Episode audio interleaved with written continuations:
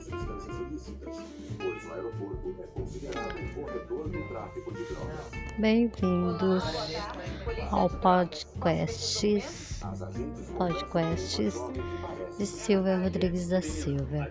Aqui você vai ouvir coisas maravilhosas, aqui vão ser postadas coisas divertidas para diversão, para entretenimento e muito mais.